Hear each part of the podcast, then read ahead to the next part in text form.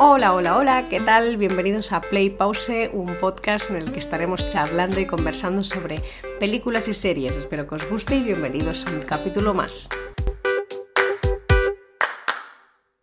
Hola, ¿qué tal? ¿Cómo estáis? Hoy os quiero hablar de la película de Thor. Thor: Love and Thunder. Primero de todo quiero comentaros que soltaré algún, algún dato.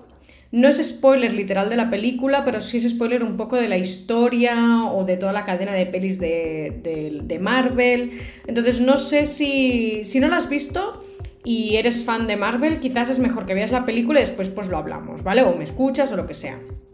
Entonces, mmm, lo primero que quiero comentar es un poco sobre la peli en sí, a nivel de, en general, de todas las otras películas de Marvel, lo que, o sea, lo que se ha hecho hasta ahora no es la mejor, para nada, ¿vale? La recomendé, no os voy a engañar, la recomendé en el, en el Instagram, pero hubo un poco de polémica, porque la gente me dijo, ¿de verdad la estás recomendando? Y digo, a ver, o sea, es una película que es divertida para pasar el rato y tal. Entonces, hice un test, yo solté la pregunta de, ¿recomiendas esta película o no? ¿Vale? Entonces puse tres opciones y era sí, no y después no, yo no pagaría, ¿vale?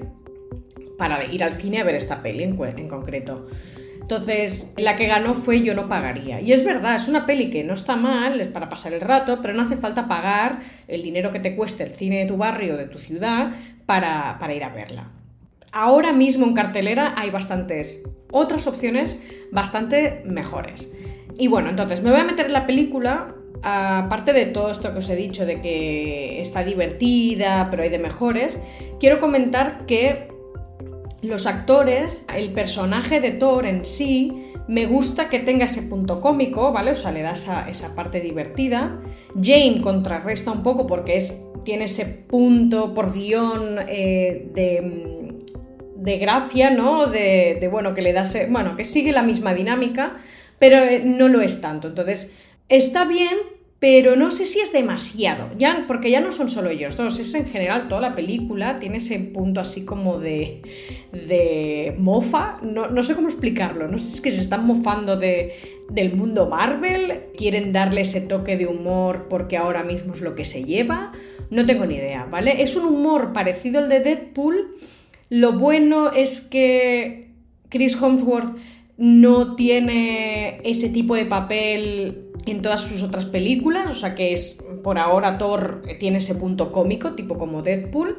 Ryan Reynolds en Deadpool, eh, bueno, pues es característico de su personaje y funciona, a la gente le gustó, pero lo ha traspasado en otras pelis tipo Free Guy o las últimas estas que ha sacado en Netflix, y eso a mí me, ya me chirría un poco. Entonces, no sé, es que lo, no sé si es que este tipo de humor lo he visto en muchos sitios, o en estas pocas películas que acabo de comentar, y ahora con Thor volverlo a ver es como, bueno, ya están empezando a rozar el, el, la sobredosis de este tipo de comedia.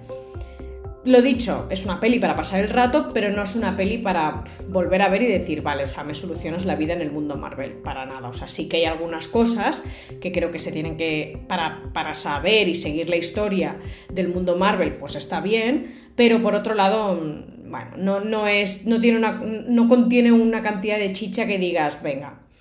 Entonces, lo dicho, Thor me gusta porque tiene ese punto de comedia y tal. Jane me encanta, o sea, Jane Foster, que interpretado por Natalie Portman, esta chica, yo lo digo de muchas otras actrices, pero ya leeré un capítulo hablando de ella porque realmente se lo merece. O sea, es una superactriz. Y ya cuando la vi en Thor en su primera película dije, Dios, me encanta esta mujer y me encanta que la hayan escogido para... para hacer de pareja de Thor. Me gusta que esté en, este, en esta película, pero como que ya la echaba de menos, me gusta que la hayan recuperado, no me gusta tanto, ojo spoiler, que se la carguen al final, pero aparece en el, en el Valhalla, ¿no? En el paraíso este, el Valhalla, el de los muertos guerreros. Mm, no sé, tengo esa sensación de que Marvel, creo que en las últimas pelis de los Avengers se han cargado a tantos personajes que ahora no quieren cargarse a nadie más, pero jolín, ostras, si muere gente, se muere gente, o sea, eh, no sé, es como que me parece que quieren eternizar demasiado a los personajes y como es un mundo fantástico, como que los pueden salvar, no sé si me explico. Hay una de los personajes que es Valkyria, que está representado por Tessa Thompson, que esta, este personaje en concreto ya venía de, al, de las películas anteriores y era de, esas, de esos personajes que dices, bueno, no sé si tiene peso, no tiene peso, o sea, sí es importante porque acaba siendo la que, la que digamos, como la alcaldesa, ¿no?, del nuevo Asgard. Y en esta peli me gusta que te expliquen un poquito más de su, de su fondo, ¿no?, de su historia personal, para ente- yo creo que para entender el personaje. Salen muchos otros personajes y actores que me dan risa verlos, pero me dan risa en plan positivo, porque como que te hace gracia verlos en la película y dices, aunque sea un papel muy mínimo, pero me gusta, que en este caso sería Matt Damon, que hace como de actor de las obras de teatro, y después dos personas, dos actores, un actor y una actriz, que salen las chicas Gilmore. Una es Melissa McCarthy, que también hace como de actriz en las obras de teatro que representan ahí en el Asgard. Y después, creo que lo voy a decir bien, Shin Gunn, que es uno de los miembros del equipo de, de la, del Guardianes de las Galaxias, que este ya había salido en otras películas, pero me da risa porque sale en esa serie y hace un personaje así como de el, el graciosillo, el pardillo, el, el rarillo del pueblo, ¿no? Y ahí está como tipo guerrero. Bueno, me hace mucha gracia. Algo muy muy positivo es que conecta con todas las otras películas, o sea, si no hacía eso, pues habría sido un desastre total la película, pero lo bueno es que está conectado, obviamente. Lo negativo, mmm, lo, ya lo he comentado, parece que la gente no muere, y es porque creo que se han cargado demasiados personajes anteriormente en otras películas, sobre todo las de los Avengers. Entonces, bueno, creo que, que no han querido, han querido hacer una película entretenida y ya está. ¿Vale?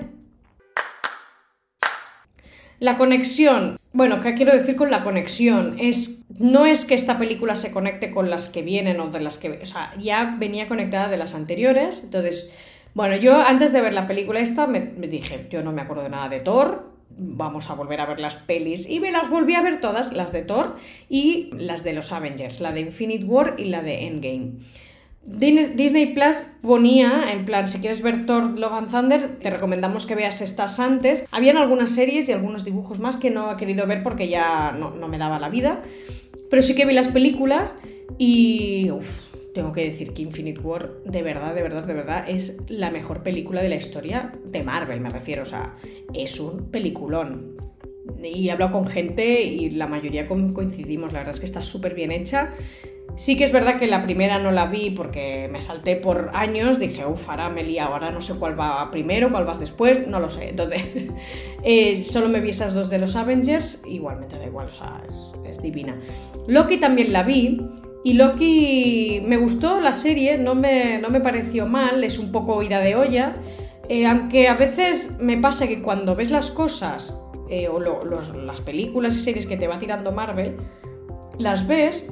Pero a nivel temporal, uff, es un dolor de cabeza, porque crees que lo estás haciendo eh, por orden, después ves otra cosa y dices, ¡buah! Pff, me explota la cabeza porque ahora no sé si esto iba antes, iba después, o, o el qué, ¿no? Eh, tampoco sé si la serie de Loki aporta demasiada información dentro del mundo Marvel.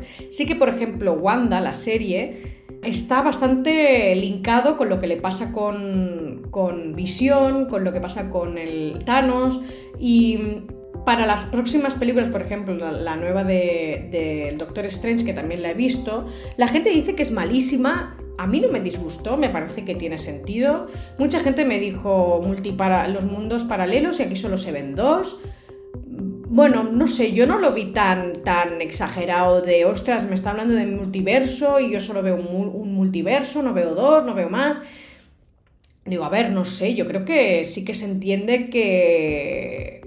que hay varios universos paralelos, que eso también ayuda a entender pues, cosas que pueden pasar en un futuro, ¿no? Entonces, es como un poco enrevesada la película, pero no me pareció extas- excesivamente mala. No sé, la verdad. Ya hablaré de ella más concretamente porque esto es otra, eso, eso sería otro capítulo. Pero bueno, sí que tengo que decir eso, ¿no? Wanda está bastante conectada con lo que, de lo que veníamos viendo ya con las de Avengers y con Strange, Doctor Strange sí que se ve que tiene algo que ver también, ¿no? O sea, está como un poco, está bastante metida dentro de la trama. Loki, veo que la han conectado por un lado pero ya está. Entonces tengo la sensación de que esa serie no está mal, pero era más para, explo- para explotar ese personaje, que de verdad a mí ese actor y el personaje a mí me caen bien, nunca, o sea, es malo, ya lo sabemos. En esa, en esa serie le cojo algo de cariño, pero bueno, tampoco aporta mucha, mucha información para... O, bueno, no sé, ya veremos más adelante si se quedan conectadas o no, no tengo ni idea, ¿vale? Pero por ahora esa serie no me ha parecido una gran aportación dentro de, de la historia de Marvel. Y nada, en fin, eso, eh, la película esta de Thor, pues sí, tiene momentos o pasan ciertas cosas mínimas que te hacen entender que va a estar conectado con lo que va a venir más adelante, pero bueno, no es una película que tampoco aporte mucha, mucha, mucha eh, información dentro del mundo Marvel. Entonces, bueno, en fin, conclusión, es una película entretenida, que no hace falta pagar para ir al cine y verla, tampoco los efectos especiales eh, demuestran que tengas que ir al cine a verlo, o sea, lo vemos en, en muchas otras películas y lo puedes ver en casa tranquilamente. Y nada, la verdad es que aparte de, de que eh, algunos momentos de la película pues pueden conectar con la historia de Marvel en general, tampoco pasa nada, creo yo. creo yo. Es que al final me da la sensación de que a veces tienes que verla simplemente para saber eh, esos detalles para lo siguiente que va a venir. Entonces estoy ahí con la duda, no sé, vosotros qué opináis. Si creéis que es súper importante verla o no para las próximas futu- o las futuras pelis de Marvel o no, o el qué. Bueno, en fin, hasta aquí es todo. La verdad, poca chicha tiene esta película. Lo importante o lo que a mí me gusta más, sobre todo la gente que sale, actores y actrices, es, me parece divertida. Y eso, nada, gracias por escucharme y cualquier cosa ya sabéis, redes sociales.